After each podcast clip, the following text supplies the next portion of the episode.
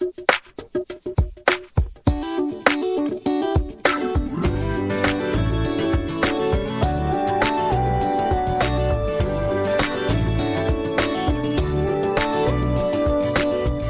people, friends, family, listeners, old and new. And let's not forget about my haters. I know you're listening too. Welcome, motherfuckers. Welcome to episode 11 of the East West Grind. It's January 20th. This is a great day for everyday America. The day President Trump and his gang of dirty thieves are out and good ass riddance. Wait, unless he resigns before next week, to which. Adios, President Pence. It's all like a General Hospital episode with these guys. But back to the two bit sea level, OWN, and Newsmax. For all you yes men and women, Kayleigh McEnany, you become Judge Tubuck Chuck in the legitimate legal world. Jenna Ellis, you are already there. Trash. With crazy Sidney Powell, the Kraken, and Lin Wood. Hey, you guys, Nobody with high ethical standards as a business leader or worth their salt is going to hire you guys, any of you. Your credibility is terrible. And not just in business, but as public servants. All you GOP that play ball, Lyin' Ted, Little Marco. Wait a minute. You know who didn't play ball? The Bushes, Cindy McCain, Megan, eh. Paul Ryan did not play ball. Respectable conservative. The generals, the thousands of people within the branches and departments of the government, they did not play ball. But the guys who did play ball, they're all jumping off that train right now, y'all. I kid you not.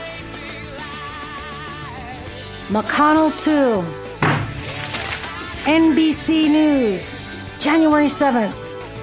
Republicans warned this day would come.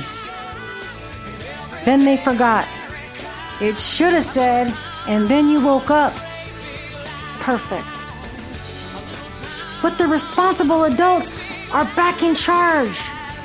Under President Trump, America has struggled with itself, its self esteem, and as the superpower and standard barrier for democracies all over the world. Better days ahead, my friends. What a time in history to be alive.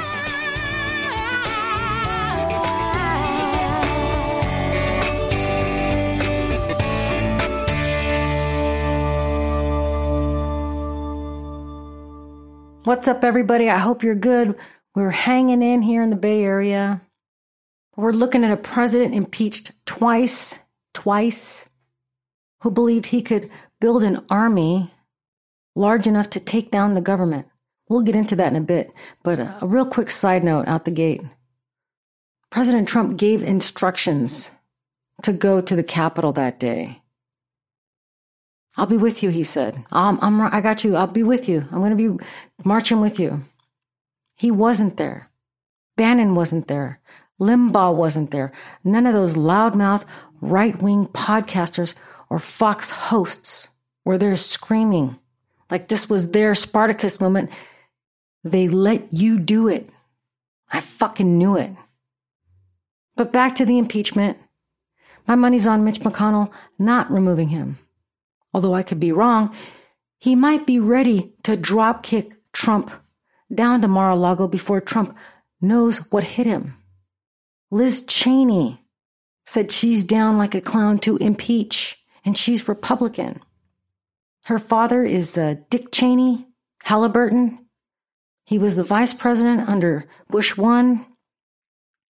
But all you fuckers, President Trump and team, President Trump and team, off you guys go, man. Today's the day. Everybody just go away. And a quick side side note long after we're all gone, and our grandkids and their kids and their grandkids are occupying and running America, historians already, Pulitzer Prize winning historians who write about our country's history and presidents, like Doris Kearns Goodwin, Leadership in Turbulent Times. I got her audiobook. It was great. I talk about her a couple times in the episodes prior, but um, she, as a historian, and most of them, most of the historians are saying, yeah, it's not going to be good at all. Like his presidential library is going to be in a gift shop at Trump Tower. Like that kind of not good. Watch this clip, scene about seven.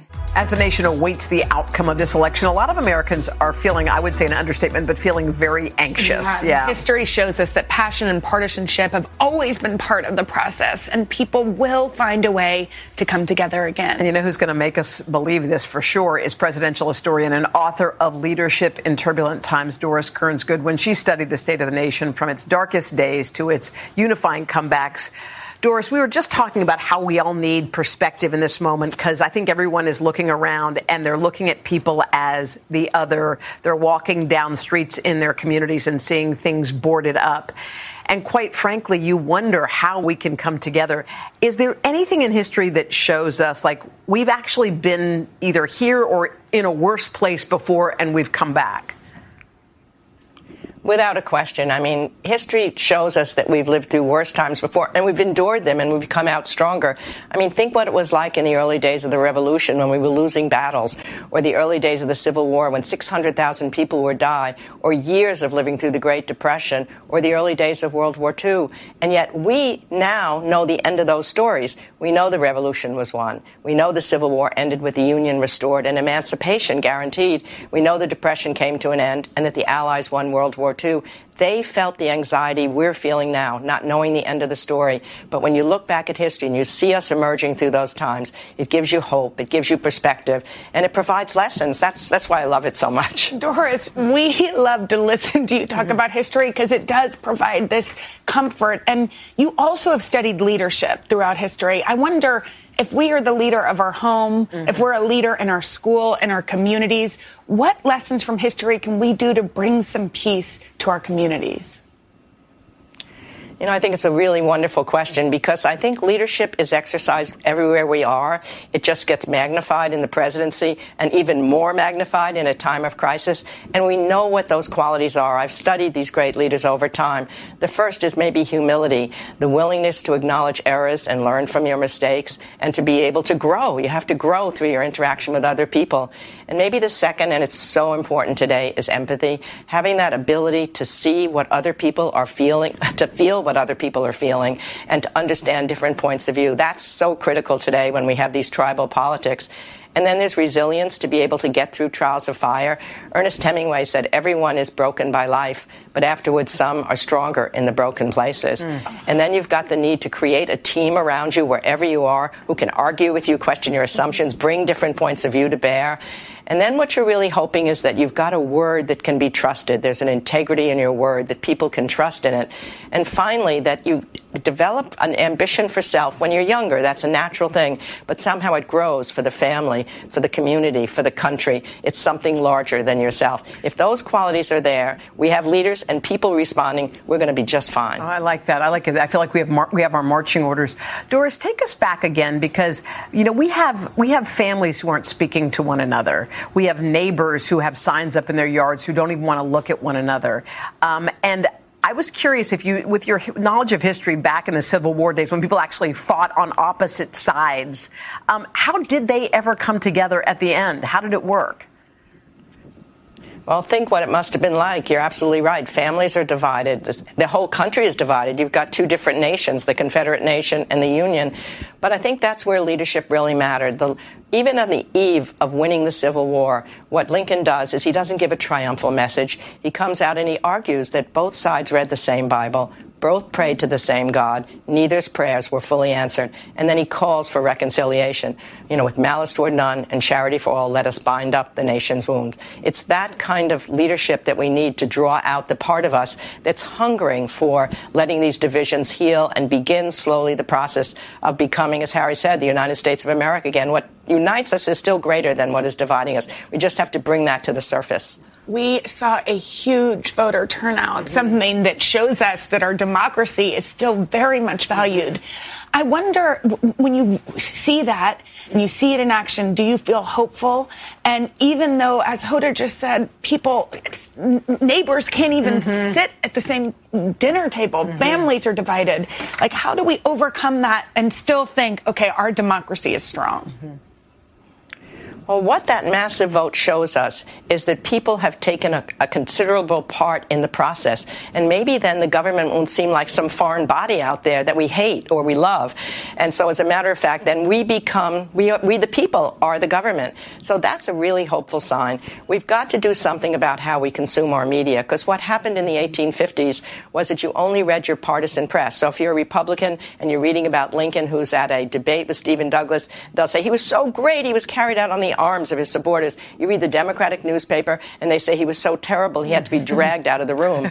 And that's what's happening to us now. We have to figure out how to get facts that we agree on, then we can argue about the opinions. But I, I say, I think the hunger is there, our participation is there, all sorts of obstacles were placed before us in this pandemic, and people voted, and especially young people voted. And that's the future. If they start believing and trusting in the process, then maybe we can get a new start on this division and, that is so terrible for us to have to endure. And just quickly, one, one last question, Doris. If you were to sit across from the man who would be president right now, and if that person was already decided, what would be your ABCs? What advice would you give him going into these next couple months?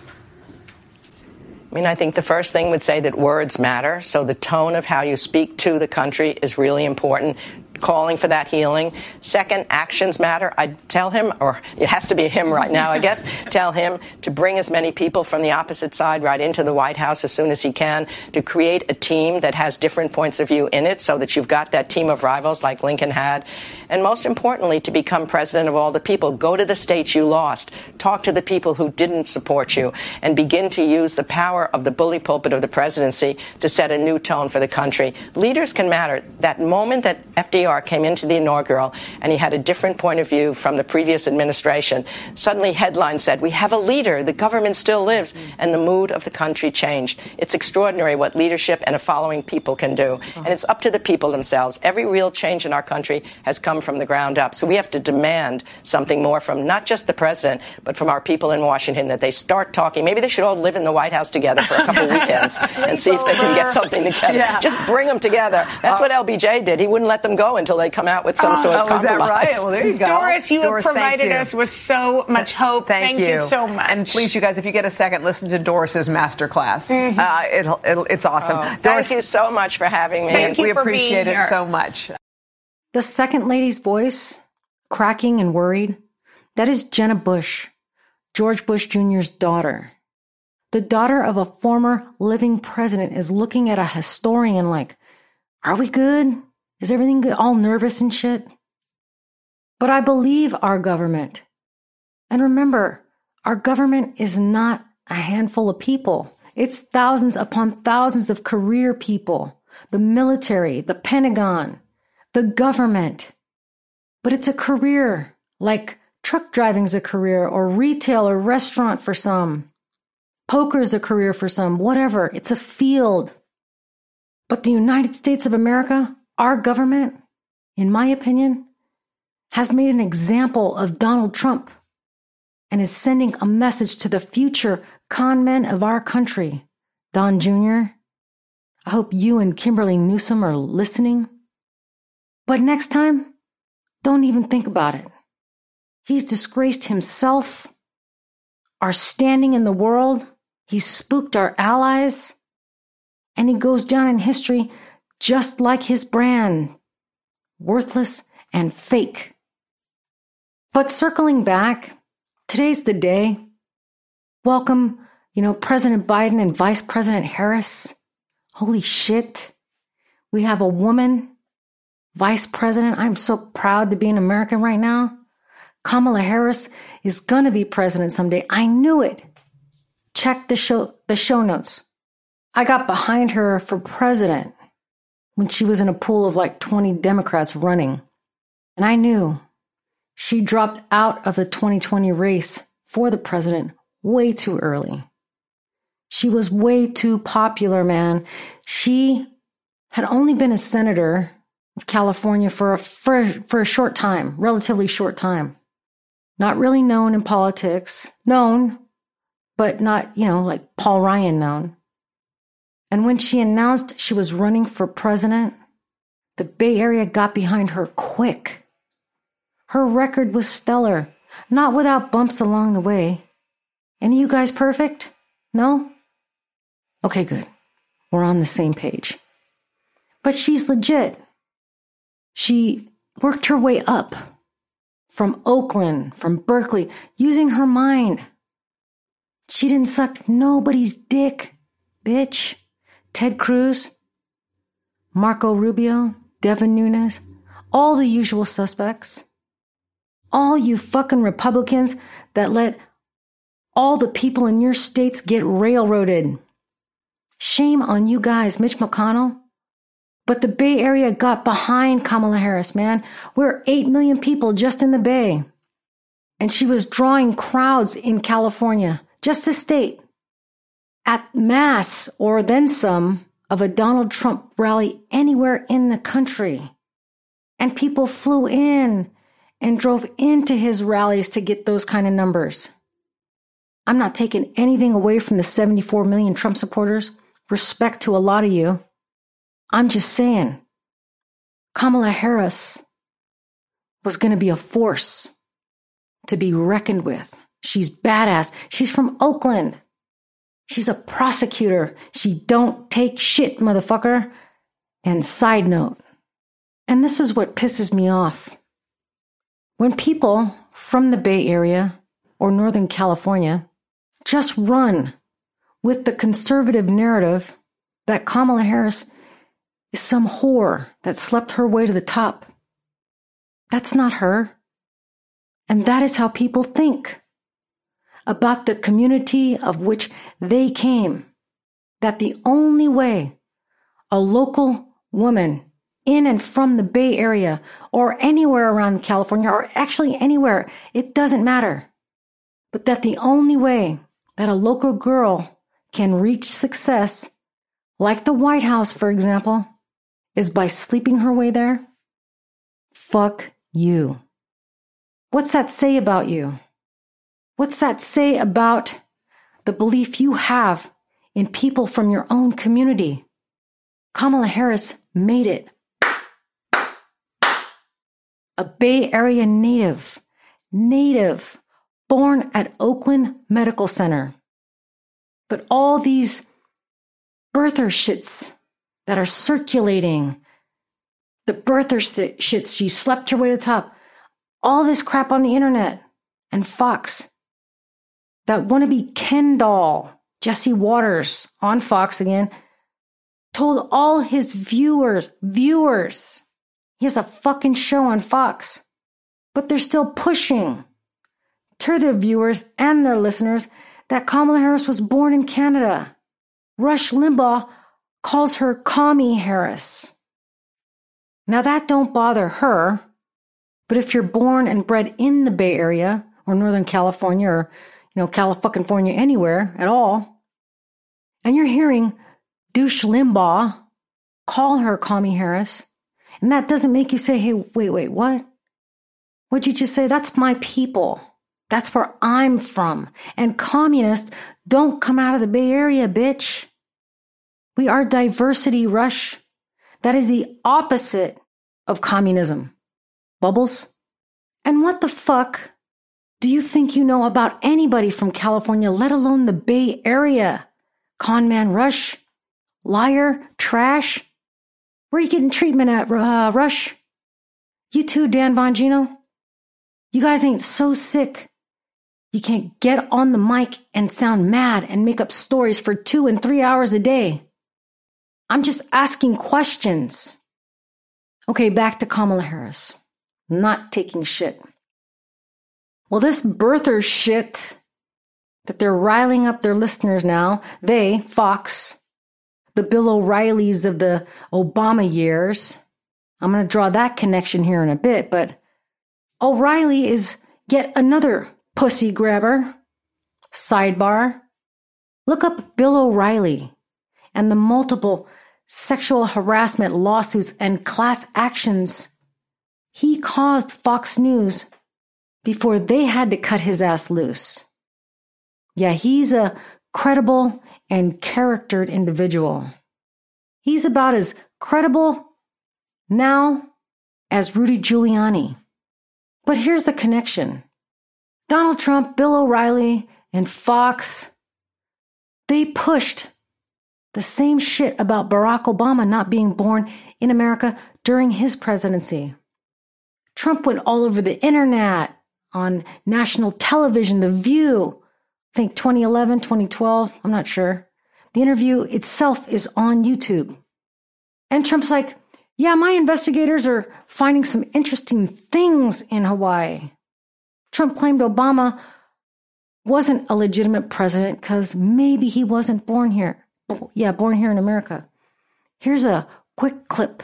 You recently said about President Obama, I'm going to quote you. He grew up and nobody knew him. Nobody knows who he is until later in his life. The whole thing is very strange. What are you driving at there? Are you a birther, well, Donald? Okay. Something on okay, that birth certificate that he doesn't like. Oh, my God. Oh, that's a terrible that is just a Whoopi, I'm telling you. you three pounds Donnie, I love you. Donald, I'm telling I love you. you. too. I think that's the biggest pile of dog mess I've heard in ages. The question is, the sign out show it, right? Joy Behar is like, that's why he's always talking shit, or he was because he's shut down now, but that's why he was always talking shit about The View and Joy because she made a joke of him to his face and on national TV. But Trump's like, yeah, we got some good stuff on Obama coming in about two weeks. Two weeks, we got, uh, you know, we got some really big, big stuff.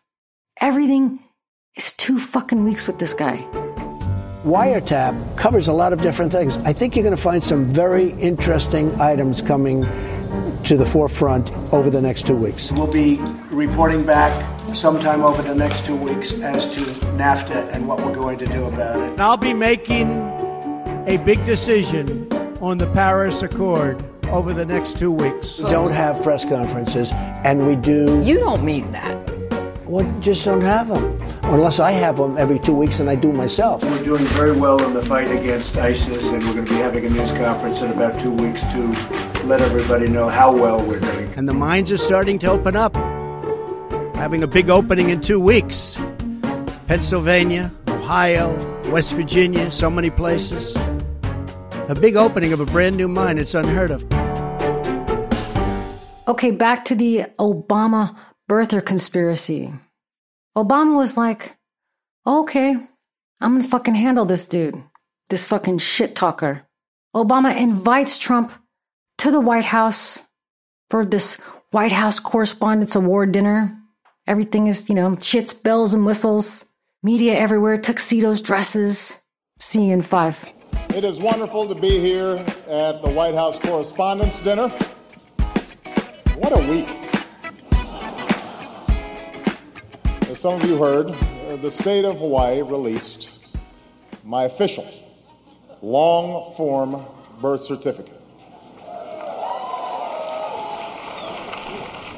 Hopefully, that this puts all doubts to rest.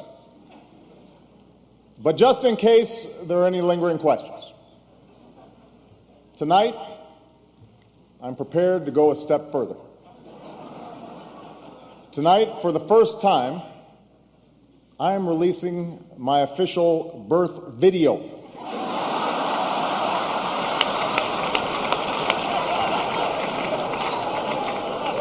Now, I warn you, no one has seen this footage in 50 years, not even me. But uh, let's take a look.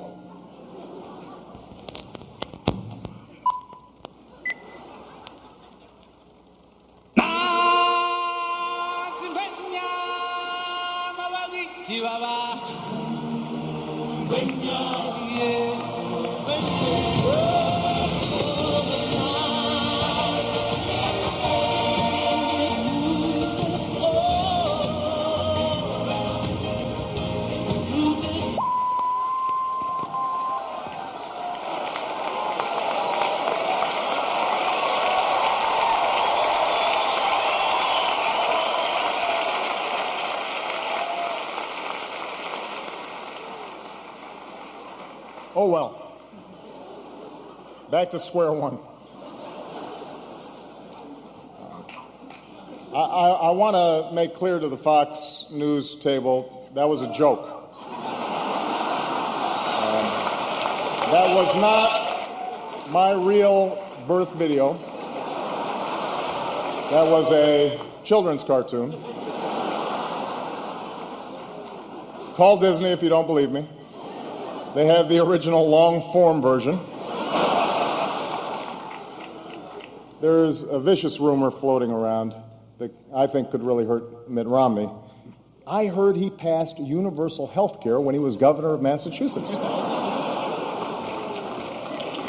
Someone should get to the bottom of that. And I know just the guy to do it. Donald Trump is here tonight.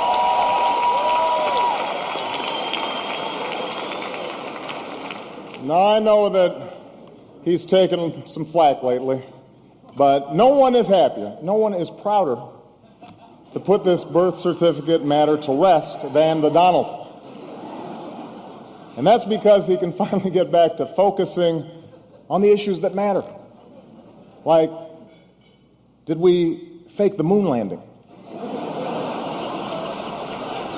What really happened in Roswell? And where are Biggie and Tupac?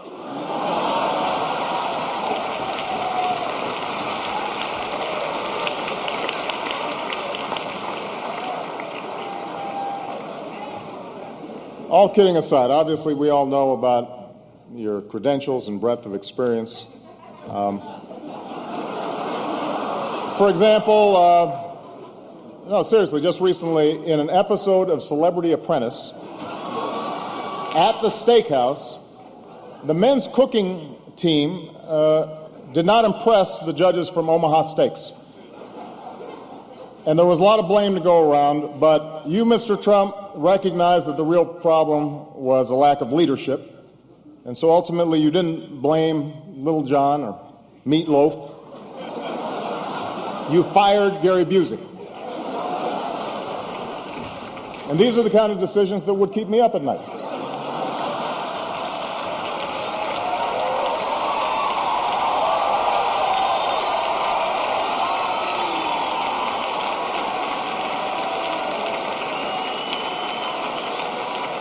Well handled, sir. Well handled. Say what you will about uh, Mr. Trump. He certainly would bring some change to the White House. Let's see what we've got up there.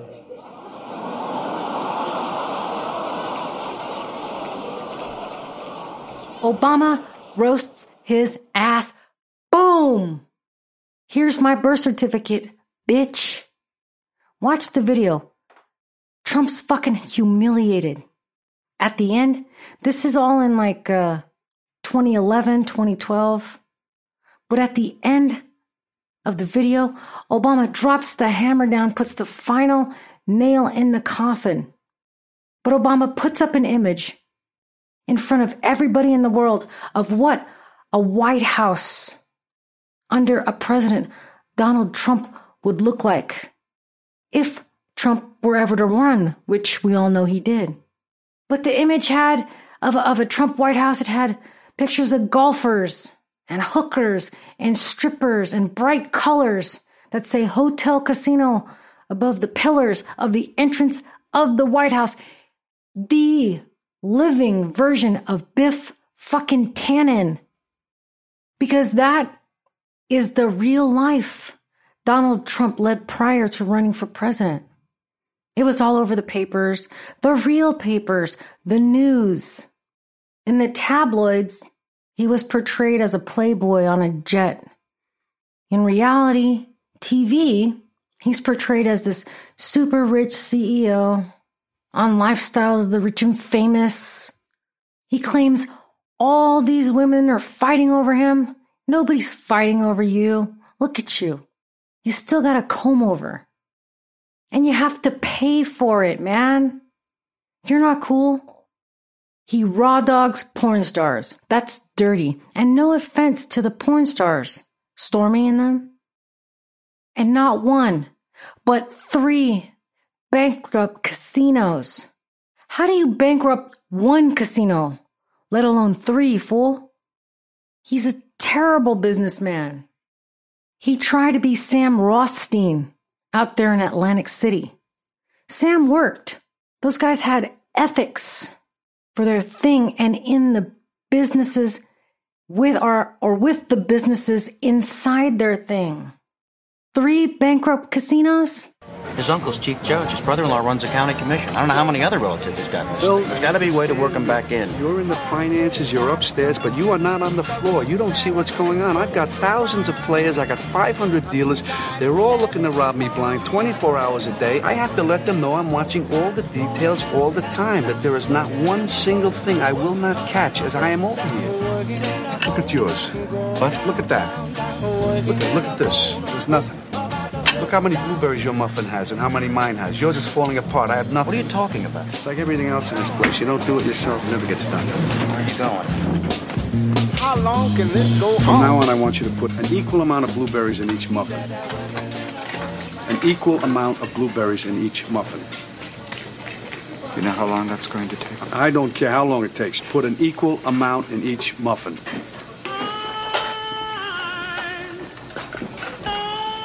Down to the blueberry, equal. And everybody ate. That's a businessman. Do you see the connection away from the mob and organized crime I'm trying to draw? And to point directly at the scam. He's not organized. He never has been. He's not proactive. He's reactive. And what New Yorkers have been saying about this small time real estate guy the whole time, the world now knows. Karma is alive and well. 2016, the state of New York, his hometown, his father's home state, both their states, it voted for Hillary Clinton. They knew. Now let's go back to Kamala Harris. Boom! I am so proud. I worked in Oakland for about 10 years. It's got some really, you know, bad patches, as all states have. I'm so proud to be from the Bay Area and to support this local girl at the highest level of our government because she fucking earned it. She's going to do awesome things for struggling communities. She came from struggle. She knows. And she's going to take the seat eventually, stolen from Hillary Clinton. Thank you, President Biden. Joe Biden served his country for years in the Senate and then as vice president for eight years. He left office popular. That's why during those presidential debates, Joe Biden called him a clown and he was just laughing at him. 74 million voted for President Trump. 81 million voted for Biden. The Democrats took the House, the Senate, and the big chair. This wasn't stolen people. They are lying to you. There were more people that voted for Joe. It's basic math. You can't have your way. Just because you said it's it was stolen doesn't make it actually stolen. 60 times now the courts told you no. The people spoke. The majority of Americans do not want this crazy shit. And sideshow, man, if you know someone who's going to be a part of some hostile state capitol buildings takeover on the 17th or the 20th that's going around? The FBI released that shit. I don't know anybody that is a part of that. But if you do, you better remind them who, just who they're dealing with. They got the shaman. The government has the military and federal agencies. Don't be stupid again. All right. And right as we finished recording last week's show, like two hours after I sent it off to the media partners, Trump's hardest core did attempt to take over the United States government. And while most of the media's hair was on fire, justifiably, I was like, honey, get the popcorn, the movie style popcorn. The theaters here in California are still closed uh, for COVID. So we got the very best popcorn on the market Orville Redenbacher. But it's been like a week or so. I'm sure all our listeners all over this beautiful world of ours have seen the shit show that took place at the Capitol led by, like I said, the fucking shaman right here. Because the longer we keep this up, the more the word gets out, and the more our children will be saved from these globalists. Okay, they are all their stuff is hidden in plain sight. Check this out. At Arrowhead Mall here in, in Arizona, this symbol is their chosen symbol at Arrowhead Mall. Okay? What the fuck, Arrowhead? Why are you using pedophile code in your symbolism? Okay, and it's because, I think, because this symbol says that Arrowhead Mall is a safe haven for certain people with certain tastes, in particular, boy love. Okay, that's what this symbol means, according to the FBI. That's not just me talking out my rear end here. Okay, so this symbol being the symbol that uh, Arrowhead Mall is using by their bathrooms should be a concern to everybody. And if we begin to look for this type of symbolism, or if we begin to look for things like um, certain code words like pasta or pizza, and if the pizza sign has like devil horns or something like that, that's something to watch out for. Okay? If so, in order to beat this evil occultic force. You need a light occultic force. You need a, an occultic force that is of the side of God, of love, like almost like the on the side of the angels, okay, as opposed to the demons. All right, and so as a shaman, I am like a multidimensional or hyperdimensional being. Okay, I am able to perceive multiple different frequencies of light beyond my five senses, and it allows me to see into these other higher dimensions that these entities, these pedophiles, these rapists, these murderers, these really high up people that they almost like hide in the shadows in. Nobody can see that because the third eye ain't open. Okay? And that's where things like fluoride and stuff like that comes in. So That's a 10 minute video that I won't put you all through all the way, but the camera crew just let this guy ramble, stream of consciousness just, you know, talk your, you know, talk yourself right into the psych ward, brother.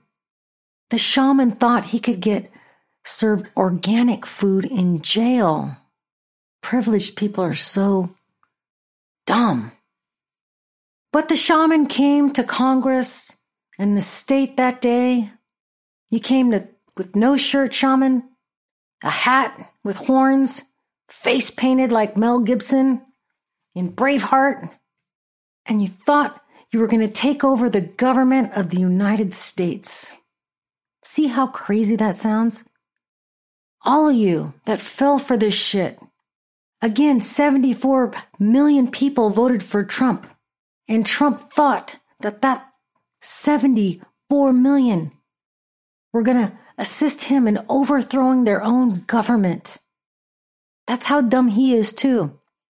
The rally Trump had in the morning with Rudy Giuliani and you know Trump's kids sending warnings to the Republicans and calling for trial by combat but that rally in the morning before Biden's first certification attempt, it produced tens of thousands of people, maximum 80,000 people. Bannon is telling his base it was over a million that showed up there on the 6th. Nope. Of the 74 million Trump voters, maybe 2,000 came to Washington thinking they could actually overturn the United States government. Not everybody got involved and stormed the building. Most knew there were, you know, there would be legal ramifications for their actions. against the United States, if they went sideways with these whatevers. 2,000 of the most unstable individuals. And let's be clear by unstable, I mean mentally not all there. I mean drug abusers, easily manipulated. The guy carrying the Confederate flag around the Capitol building, he was a tweaker. I know what a tweaker looks like. And side note, no, I am not a drug addict. Mama's boy in Colorado.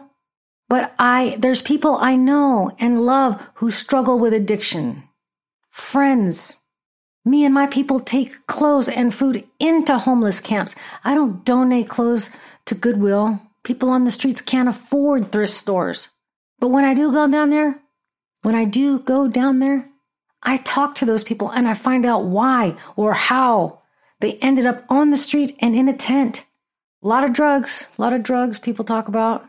Some people even work in retail stores, but can't afford even a one bedroom apartment. Some don't even know their own name. Some are just there because life was too much and living in a tent and from place to place was a chill life for them. The stories run the gamut. But what the fuck are you doing for your fellow man, my man? Guys like you, you see a homeless person and you laugh. Personal responsibility as you walk by. And as your country club parents bail you out of every dumb decision you make. Like Brock Turner. Another sidebar. Brock Turner, you're lucky it wasn't guys from my neighborhood that walked up on you at Stanford raping a girl that was passed out. You may not have made it even to jail that night, my man. Now back to the number of people that tried to overtake our government.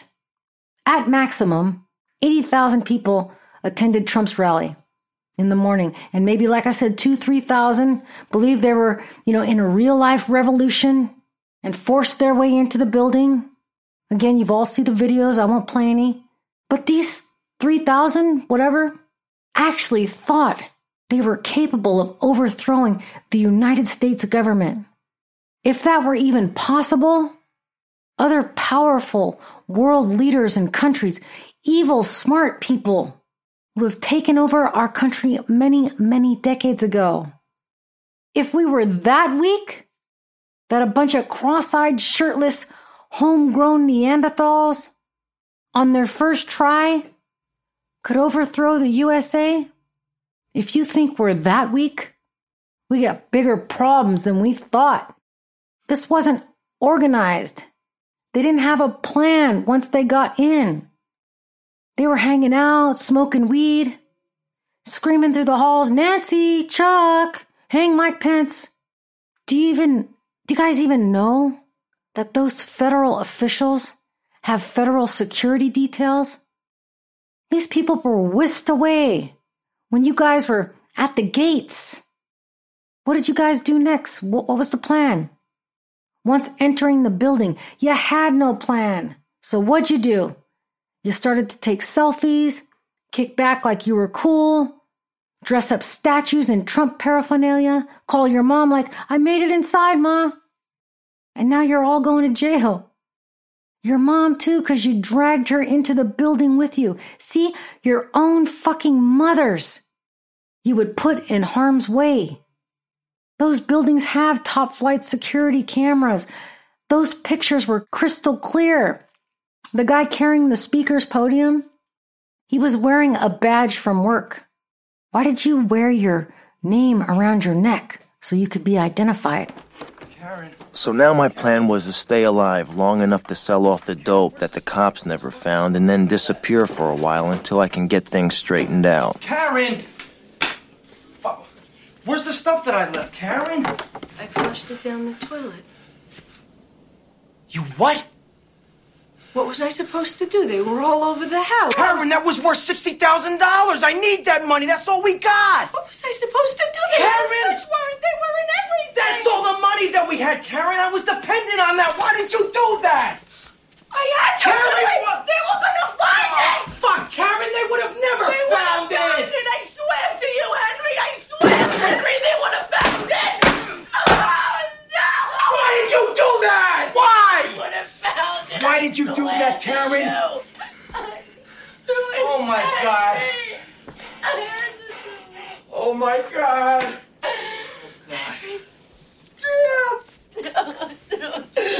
No!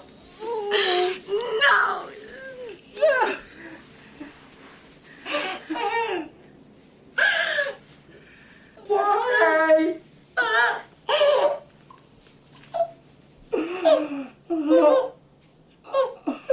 Yeah, why did you do that? It's the government. They have the most developed security around all those buildings. Just zoom in and zzz, okay, uh, it uh, looks like dumb shit from Florida. These guys are all getting caught. They've been made fools of. And they're going to jail. Trump ain't saving them. And most of these guys will get public defenders. You guys were pawns, man. Four of their group died. And they beat and killed a Capitol police officer to death. And now you hear, oh, Antifa and Black Lives Matter flew in and caused the ruckus. Bullshit. That was a Trump hungry Unabomber style shit. But Kaczynski was a genius. You guys had the Shama. The shaman, that dude was leading you guys, man. Side note, in 2016, over a million people, factually, in this country, a bunch of women and men in pink pussy hats protested the election of Donald Trump. Over a million of us in this country and millions more across the country. Not, I mean, I'm sorry, across the world, but not one fight. Not one person tried to overthrow the country or stop the transfer of power. Not one. I know because I was there. And sidebar, I'm so tired of reading about how this is all Mark Zuckerberg and Jack Dorsey's fault for not shutting down Trump sooner, or these militia groups from forming on social media. It was good to see Sheryl Sandberg come out today and finally, you know, lean in and, and make some statements on what Facebook is doing. But I'm reading about how this is big tech's fault and they didn't stop the groups that were forming to kidnap the governor in Michigan or these insurgents. Yes, you intellectual dumbasses, respectfully. They did. They did stop it. Who do you think informed the FBI of the plot? Who do you think informed the FBI of the people involved in the plot to kidnap Governor Gretchen Whitmer? It was the teams of Facebook cybersecurity Twitter's cybersecurity, Google Google's cybersecurity. Social media platforms monitor everything. If you create a room for discussions about politics or kidnapping a governor, mommy's support groups, there are people, human beings. Episode one or two. Maybe later, I don't know. But I know we've talked about the agreements you click when you sign up for these accounts. But the platforms monitor those rooms and your messenger. If there's cr- uh, criminal or potential criminal content, they, the cybersecurity teams, they go through a process with the legal teams that is, uh, you know, in house counsel, top flight, because they're legit. But the legal teams then decide if certain content should be reported to the F- FBI. Dorsey, Sundar, and Zuckerfuck, I've heard him, you know, I've seen him and referred to a lot like that on social media, but they work with the FBI. And I can just hear the calls to the FBI from their team. Hi, this is uh, Sebastian from Facebook. There's some like really random guys doing some terrible planning of a kidnapping in Michigan. Yeah, of the governor. Yeah, they elected her. I know, right? You might want to like check into this, okay? Okay, bye. The FBI then takes over and begins their own monitoring of these guys and lets those dummies build as big a group as they could so they could build the strongest case against as many of them as they could the would be uh, Michigan governor kidnappers. But the FBI let them grow as big as they could so they could put as many away of them as they, as they uh, that were involved for a very long time. What planet do people live on when they think it's okay to plot the kidnapping of a United States governor? These guys were building meeting places, ordering combat stuff online, organizing secret group meetings on a platform that they agreed to be monitored when they clicked on the terms of agreement. Then they cry privacy, First Amendment.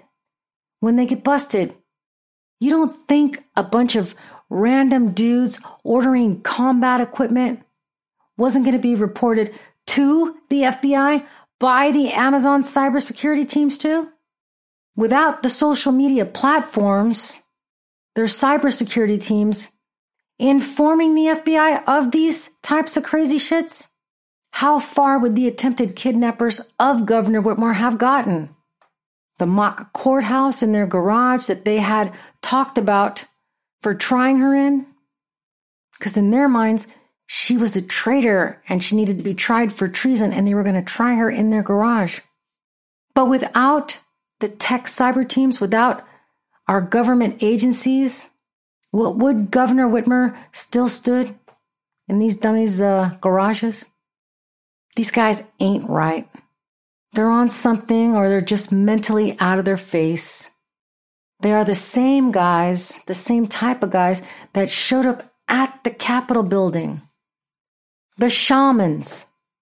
This guy ain't no shaman. He's sham shit. He's Charmin. What do you do with Charmin? He's all painted up. Mel Gibson, are you laughing yet? Trump. He used addicts and mentally ill vets suffering from PTSD. He capitalized on them. He got their donations and he got them to attempt to strong arm the United States government. As I mentioned last week, ahead of the, the mess in Washington earlier today, but I said Steve Bannon, Rush Limbaugh, Charlie Kirk, Ben Shapiro, Joey Salads, all of them bear responsibility for this Spartacus moment that they've been telling their listeners that is coming, that they're going to be involved in, that the government is with them. Trump was with them. Trump is not the government. The government is the government. Parler, which just got uh, shut down to get today, that was a platform where there was no monitoring. Free speech, they say. But if, but if I'm not mistaken, Parler proudly run on no monitoring of bad actors against our government or of any regular citizens. You can say and do whatever you want. You can't let something get out of hand, though. Say whatever you want. Make friends. Talk shit to people all over the world, all over the country, whatever. That's the intent of the platform, sharing information. But if you're not going to monitor a platform that has millions of people on it, or work with the government to make sure people like the shaman don't grow a base of followers so big and so grounded in lies and conspiracies that they pose a danger to other Americans, to themselves, and to our democracy. If you don't deal with embers, you soon have a wildfire. But Parler didn't want to play ball, didn't want to be on the same team as the tech leaders to work within the boundaries of the United States and the government and our laws, our own government. John Mays or Mize, whatever the fuck your name is. But Amazon said, fuck you, Parler. They too have given you mind fuckers enough rope for you to hang yourselves with. Bye bye. Kick those rocks. And don't cry about it either, Parler. People are done with this shit. But circling back, I just don't think the tech industry is the bad guy here. They have, uh, you know, some some shit they got to fix. Just like every new industry, the cannabis industry is going through regulatory shit right now too, trying to uh, trying to stabilize. You know, tech is relatively young, but they are going through some shit. I say we write it out with them. They offer good jobs, good paying jobs. They take good care of their people, even if they're vendors. But I just don't think they own everything. And factually, the bad guys are not the tech guys.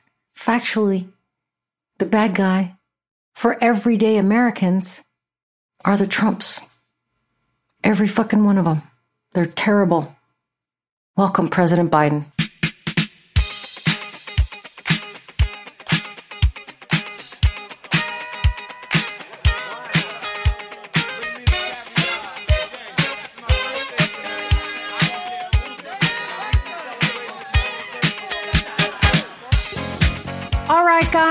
Get out of here. No assholes, no emails this week. We're celebrating. Quick shout out to Holly and Robin, who I heard are on deck every Wednesday, waiting for the East West Grind's latest show. Thank you, ladies. Much love. Send your emails and questions, comments, whatever the fuck, to info at eastwestgrind.com. Thanks to all the new friends and foes. Your emails motivate me to get her done every week. Thanks for listening, guys, and as always, I got your back. Peace. Let's all celebrate and have a good time.